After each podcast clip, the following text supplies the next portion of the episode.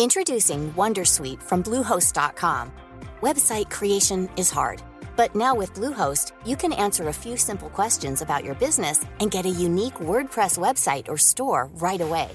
From there, you can customize your design, colors, and content. And Bluehost automatically helps you get found in search engines like Google and Bing. From step-by-step guidance to suggested plugins, Bluehost makes WordPress wonderful for everyone. Go to bluehost.com/wondersuite. Hi, I'm Kylie Merritt, the founder of Ausbiz. Our goal at Ausbiz is to provide you with news and information you can use to make better investment decisions, whether it's live, on demand, in the newsletter, or a podcast like the COB. We make it available at no cost to you. The bigger our audience, the more we can invest in great content. So I have a favour to ask. If you could take a minute to leave a review of the COB in the Apple Podcast app, it'll help us grow. And of course, don't forget to catch up with all the best interviews each day at ausbiz.com.au. Thanks for listening. From Barangaroo Studios, the Ausbiz COB is the key stuff you need to know about the day in business and finance. It is the 31st of March, final day are. of the March. Uh, this is the COB podcast. I'm Nadine Blaney here with Annette Beecher. How was your day, Annette? It was a pretty busy one. Again, lots of interviews, lots of uh, volatility in the markets. But geez, it was nice to end the day on a positive note for a change. Green and gold day here for the Australian market. So we've seen it, uh, the XJO at least, hit a five week high, closing up pretty close to three quarters of 1%, just slightly above. And not only that, but we outperformed the region for the first time in, uh, I can't even remember when. It's been a while. The gold names though they were the one weak spot but i don't think there's a lot to complain about uh, the chi-x 200 up by more than 1% Maybe helped by a bit of a containment of the Brisbane quarantine. Like it, it wasn't extended bad news. You do wonder how we may have panned out, had it have spread, and worse, the lockdown extended throughout Easter would not have been welcomed by the markets either. So maybe we dodged a bullet with that one. And it's the end of the month end of the quarter. And because of that lots of people are talking about window dressing saying that sometimes you can't trust the moves that are made on the final day of the quarter. So throw that into the mix. Uh, in the united states tonight we get a read on the private sector in terms of jobs now this is the adp read we always talk about it as not being mm. you know you can't trust it in terms of the non-farm report it's, on friday It's not a one to one correlation, and indeed, sometimes even the direction isn't right. But on a slow news day, markets can move. The market is looking for over half a million jobs. So if we get an upside surprise there, whether the pointy heads say it doesn't count, the markets will upscale their expectations for Friday's payrolls, whether, you know, you should or not. And of course, markets aren't trading when the U.S. non-farm payroll report comes through, so that'll Well, be the, an interesting one. the bond one. market has a half day. Yeah, and true. The, and the equity market is not open. So the, the fixed income market does get to react to that data. It drops eight thirty uh, for the bond market, but then the bond market shuts at lunch. And of course, they trade Monday, uh, but we'll we would have had four days to completely forget about it. So let's see what the number is before we uh, look ahead to uh, Tuesday's trading. Two uh, interviews on ETFs in our newsletter today, and accessible via the show notes as well. And one ETF is talking about crypto and blockchain. Have I dropped in enough buzzwords yet to make you click on that link to listen for a bit of a tip in terms of an ETF that Mohit uh, is interested in? That is Mohit Bhatta, who is the director of ETF Trading Solutions in Walbach Beth, Beth Capital. Interesting that. Okay, so that's a couple of those interviews you might want to listen to via the links in the show notes. We had Fonterra as the stock of the day. Bit of a bit of a left of center pick, but always worth having a chat about. Koshi spoke with Michael Wayne from Medallion Financial and Michael Gable from Fairmont Equities. Here's what they had to say. I mean, it seems like a very resilient business. Uh, you know, in exporting their milk products. I mean, obviously it's a staple and it's um, still demanded.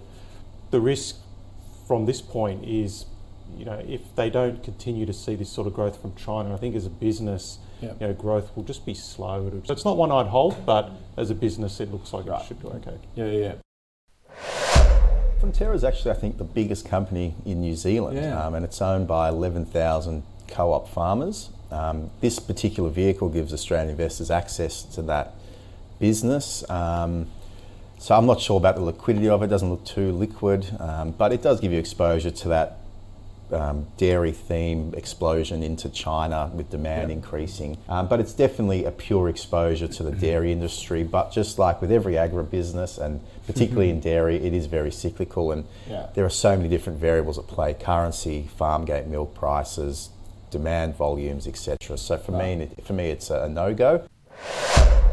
So that is not a highly recommended uh, area of the market to put your money in. Of course, pretty liquid. It's a shareholder fund, and Fonterra's chart, to your point, not looking crash hot when you consider how high milk prices are. Yeah, we've actually had a, a record season uh, in terms of dairy prices. So I'm not sure what's uh, what's going on there, but but from a macro perspective, the dairy sector is doing great guns over across the ditch. Speaking of across the ditch, uh, banks there will be able to pay out dividends once again. Uh, the economic data that we got here, that's a bit of a segue, um, today, Annette, what did you make of it? It's a, it's a surprise, but not a surprise, uh, because the home builder was such a popular policy. It was supposed to expire twenty five thousand dollars at the end of December. It was extended to March. It's been reflected in the real data, and today was another example of that, with private house approvals up fifteen percent month on month. The analysts out there were only looking for five. And a notorious uh, data print is apartment approvals, but that compounded today's sticker shock result 45% jump in apartment approvals. So the policy is working. Uh, and of course, you would dare say maybe this is bringing forward activity and we could see some nasty numbers on the other side. But the point being, these are pipeline of approvals. It means construction, and construction takes months. So, this will give the delivered shot to GDP that we need outside of consumer spending.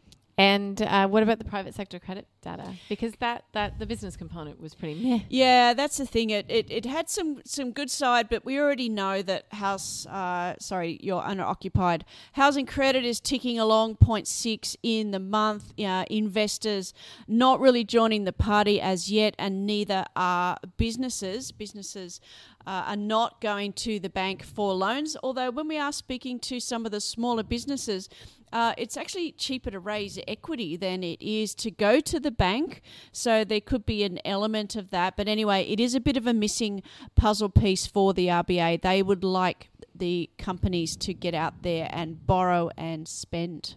And they've incentivized them to do so, but just uh, not coming home to roost just yet, anyways. All right. Well, tonight we've talked about what's due. Uh, tomorrow we've got more economic data here in Australia as well. We do. We've got our own Aussie PMIs coming out.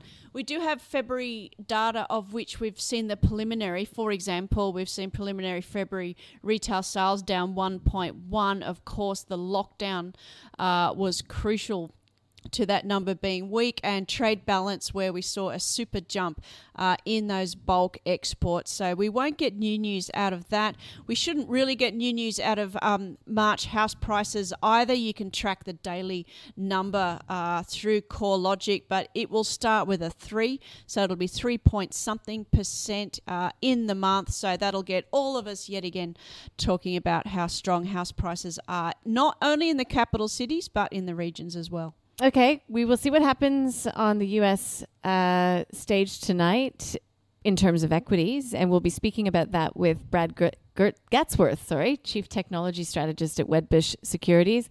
We'll also be speaking with Anthony Doyle from Fidelity and Robert Thompson from RBC Capital Markets. That's you at the Big Picture, 11:30 a.m. Uh, there'll be lots to discuss there. Sure will. Yeah, Lindsay Partridge. So Brickworks was out with the results last week, I think it was, and um, he's made some time to catch up with us so we can talk big trends not only here but in the U.S. with Lindsay Partridge. And uh, we'll round out the day tomorrow with Fraser McLeod from Shaw and Partners. He will give us, no doubt, some something to love out there in equity land. I know that's what you guys all listening love to get as well. So listen, we are going to keep it short but sweet today. Uh, thanks for watching. Thanks for listening. Thanks for reading the COB and AusBiz throughout this past. Uh, well, nine months or so. Uh, well, I should say the whole year, really. The whole We've year, been on air that's for a year as of today.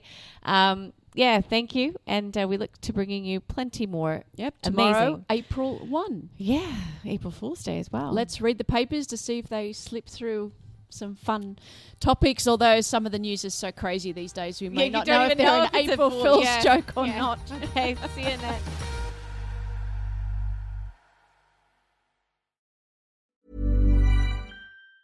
Tired of ads barging into your favorite news podcasts?